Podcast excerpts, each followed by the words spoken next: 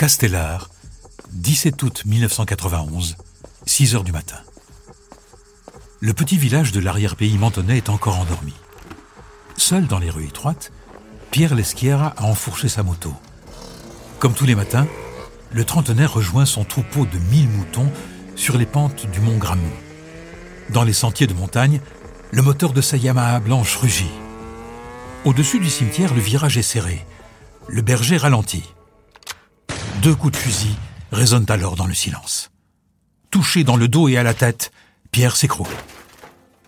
C'est un promeneur qui découvrira le corps du jeune homme quelques minutes plus tard. Quand Francis Lesquiera, son père, arrive sur les lieux, il comprend déjà que la mort de son fils n'est pas accidentelle. Podcast Story. Pierre Lesquiera et le village de Castellar, c'est une longue histoire. C'est là, dans ce petit village niché sur un piton rocheux qui domine la baie de Menton, que résident ses grands-parents maternels?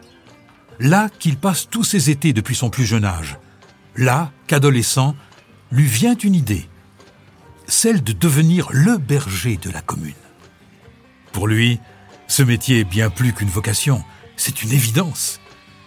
Pour mettre toutes les chances de son côté, il s'inscrit d'abord au lycée agricole d'Antibes, puis par deux ans au Bénin, où il est technicien agricole. À son retour, il s'installe à Castellar avec Colette, sa compagne, et apprend l'occitan pour ne faire qu'un avec ce pays qu'il aime tant. En 1983, il ouvre sa bergerie au cœur des montagnes rocheuses, entre les pins, les oliviers et le chant des cigales. Dans le village, on se moque un peu de ce gaillard d'un mètre 90. Certains le prennent pour un intello, d'autres pour un rêveur. Ça lui passera, chuchote-t-on au bistrot. Mais Pierre Lesquière tient bon. Mieux, il a de l'ambition. En 1985, la naissance de sa fille Laure lui donne des ailes. Il remet en état toutes les sources d'eau de la région, construit des bâtiments. Pierre le berger, comme on le surnomme, est un travailleur acharné.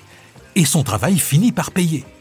Son troupeau s'étoffe et des centaines de cloches résonnent bientôt dans la montagne. Il peut enfin vivre de son activité. Mais quand Pierre Lesquière demande aux habitants s'il peut faire paître ses moutons sur leur terre, la situation s'envenime. Castellar est une terre de chasseurs où sont accordés tous les ans une centaine de permis. Au village, ils sont unis autour d'un clan, celui des frères Verando. Ces trois maçons, natifs de Castellar, y ont construit beaucoup de maisons. Grande gueule, ils sont proches du maire et administrent la société de chasse. Le leader, c'est Alain Verando. C'est lui qui dirige les battues de sangliers et qui s'occupe de la quinzaine de chiens de chasse de la bande. En face, Pierre Lesquiera se soucie peu de l'ordre établi. Il fait paître ses brebis où bon lui semble et compte bien rester sur la montagne même pendant la saison de chasse. Entre les Verando et lui, le ton monte, très vite. Et puis un jour, ça bascule. Comme ce matin où Pierre découvre dix moutons soigneusement alignés au sol, tous tués par balle. Ce sont 25 autres qui périront bientôt sous les crocs des chiens de chasse qui foncent aveuglément dans le troupeau pour les égorger. Le goût du sang. Le berger ne se démonte pas. Il abat à son tour plusieurs canidés avec son fusil. Les incidents se multiplient. Une fois, c'est le toit de la bergerie qui est criblé de plomb. Une autre, c'est le tuyau d'alimentation aux abreuvoirs qui est coupé en petits morceaux. On crève aussi ses pneus, on sectionne sa durite d'essence, on perce ses abreuvoirs. Mais un soir de printemps, la tension monte, encore d'un cran. Alors qu'il passe en moto devant la propriété des Vérandos, le père de Pierre, Francis, se retrouve nez à nez avec leur gros berger allemand. Le chien est au milieu de la route. Il aboie et ne bouge pas. Pour le faire fuir, Francis Lesquiera fait vrombir sa moto. Mais la bête hurle de plus belle. Alain Vérando et son frère Paul sortent de la maison. Le premier tient une fourche à fumier. Sur sa moto, le père du berger passe la première pour se dégager. Alain Vérando menace Francis avec sa fourche et les pointes acérées manquent d'atteindre Francis à la joue. Pour se défendre, celui-ci lui décoche un coup de poing. Fou de rage, Alain Vérando retourne dans la maison, en ressort avec une barre de fer et frappe Francis Lesquiera au visage. Au premier coup, son arcade sourcilière se fend. Le sang coule sur son visage. Alain Vérando sera condamné à 15 jours de prison, avec sursis. Trois jours avant le drame, une nouvelle altercation éclate. Cette fois-ci entre Pierre Lesquiera et l'un des frères Vérando, Paul, qui est accompagné de son fils Jérôme. Hors de lui, Paul Vérando lance à Pierre Tu nous as fait perdre 200 bâtons, mais ne t'inquiète pas, on t'aura. Du haut de ses 16 ans, Jérôme enchaîne Un jour, je te mettrai une balle dans la tête. Pierre porte plainte pour menace de mort. Il a la certitude que sa vie est en danger. Je suis condamné à mort, confie-t-il à sa mère. De la chevrotine en pleine tête, tirée à bout portant. C'est bien comme ça que Pierre Lesquiera a été assassiné en ce 17 août 1991. D'après les légistes, c'est cette cartouche qui l'a tué, pas celle qu'il a reçue dans le dos. Les munitions viennent d'un vieux fusil de chasse calibre 16, une munition que l'on utilise pour chasser le gros gibier, comme le chevreuil ou le sanglier. Au village, où l'on s'apprêtait à célébrer joyeusement la fête patronale de la Saint-Bernard, c'est la sidération. Pourtant déterminante, les premières heures de l'enquête sont décourageantes. Les gendarmes interrogent les habitants de Castellar, mais personne ne parle. Personne ne sait, personne n'a rien vu. Il flotte sur le village comme un air d'omerta. Même le maire n'a pas grand-chose à dire du drame. Son audition dure dix minutes, montre en main. Je n'ai aucun élément particulier sur cette affaire, déclare l'édile. Les occupants de la maison située à côté du lieu du crime confirment bien avoir entendu un bruit de moteur vers 6 heures du matin, suivi de deux coups de feu et des craquements de branches dans le maquis. Là, dans la végétation, les gendarmes découvrent un passage. Il mène à la route vers Castellar, et débouche sur l'entrepôt des Ferrando. Francis Lesquiera confie très vite aux gendarmes une liste de six hommes qu'il soupçonne d'avoir tué son fils. Quatre appartiennent au clan Verando.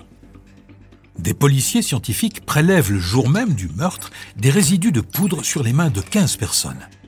Pour Paul, Jérôme et Alain Verando, les résultats sont positifs.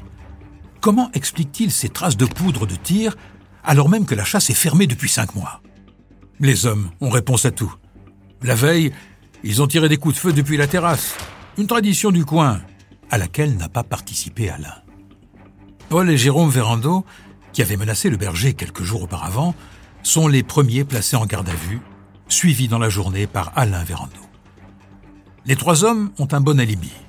La veille, ils ont fait la fête chez Paul jusqu'à l'aube, avant d'aller se coucher. Alain, lui, a quitté la fête à 3 heures du matin, accompagné de son épouse Michel. Ils se sont couchés dans le studio du rez-de-chaussée de la maison de ses parents. Alain s'est levé à 6h50. Leurs versions sont confirmées. Tous les trois sont relâchés. Les résultats des analyses sont malgré tout sans appel. Les résidus du tir prélevé sur les mains des trois hommes sont de la même nature que ceux découverts sur la victime. Malgré des expertises qui les incriminent, seul Alain Vérando est inquiété. En décembre 1991, il est mis en examen pour assassinat et écroué. Un mois plus tard, l'homme recouvre soudainement la mémoire. Le jour de la mort de Pierre Lesquiera, il s'est servi d'un pistolet à clous sur un chantier. Voilà pourquoi il avait de la poudre sur les mains. D'après de nouvelles expertises, les résidus prélevés sur Alain Vérando quelques mois plus tôt sont compatibles avec ceux d'un pistolet à clous. Il est remis en liberté, mais reste mis en examen. À Castellar, Alain Vérando emménage non loin de la bergerie de Pierre Lesquiera, gérée maintenant par son père, Francis. Les deux hommes se voient presque tous les jours. Entre eux, les rapports sont tendus. Dans quel état seriez-vous si vous croisiez tous les jours ou presque celui que vous considérez comme l'assassin de votre fils? Au village, on prend part pour l'un ou pour l'autre. Du côté de l'enquête, rien ne bouge. Sept années passent. Il faut attendre 1998 et la nomination d'un nouveau procureur de la République au palais de justice de Nice pour que l'affaire non résolue du meurtre du berger de Castellar avance à nouveau. Pour cela, le magistrat a repris les quelques 2500 pages du dossier, et c'est en se replongeant dans les expertises qu'un détail le chiffonne. D'après lui, il y a plus de similitudes entre les résidus de tir prélevés sur la victime et ceux retrouvés sur Alain Vérando qu'entre ce dernier et les traces provenant de l'utilisation d'un pistolet à clous. Le procès d'Alain Vérando pour le meurtre de Pierre Lesquiera s'ouvre finalement en avril 2002. À la barre, personne ne se souvient de rien. C'était il y a 11 ans. Le temps passe et certains des témoins ne sont plus là. C'est au moment de l'audition de Jérôme Vérando, le neveu d'Alain, que le procès bascule. Jérôme, celui qui avait menacé Pierre Lesquiera de le tuer d'une balle dans la tête, s'embrouille sur son emploi du temps mais c'est surtout le témoignage de l'un de ses amis qui l'accable définitivement. Au lendemain de la fameuse fête du 16 août 1991, il est sûr d'avoir entendu Jérôme quitter la maison à 5h45, soit quelques minutes avant le crime. Alors qu'il faisait office de suspect numéro 1, Alain Vérando est acquitté. Une information judiciaire pour assassinat et complicité est ouverte contre Jérôme Vérando, son neveu. Son procès s'ouvre au printemps 2007. Dans la salle d'audience, le clan, d'ordinaire si soudé, est cette fois-ci divisé. Mais l'acquittement de Jérôme resserre les rangs. Le parquet fait appel de cette décision. Le dernier procès de l'affaire du berger de Castellar s'ouvre en novembre 2008. Cette fois, Alain et Jérôme Vérando sont jugés tous les deux. Une nouvelle expertise remet en cause la qualité des échantillons de poudre prélevés juste après le meurtre. À l'époque, l'expert aurait confondu le plomb et le soufre. Et puis Paul, pour sauver son fils, sacrifie son frère Alain. Pour moi, dans le coup, il y a Alain et un ami, a-t-il expliqué au juré. Volte-face. L'avocat général requiert 20 ans de prison contre Alain Vérando et demande l'acquittement pour Jérôme. Au final, les deux hommes sont relaxés. À l'annonce du verdict, la famille Lesquiera est au désespoir. Quelques années plus tard, elle assigne l'État en justice, mettant en cause la longueur de l'instruction, mais aussi ses erreurs. La famille sera déboutée. 17 ans d'une enquête vaine, trois procès et des expertises en pagaille.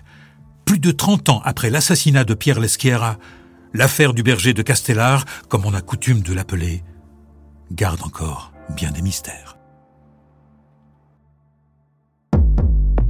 Podcast Story. On a tous une histoire à écouter.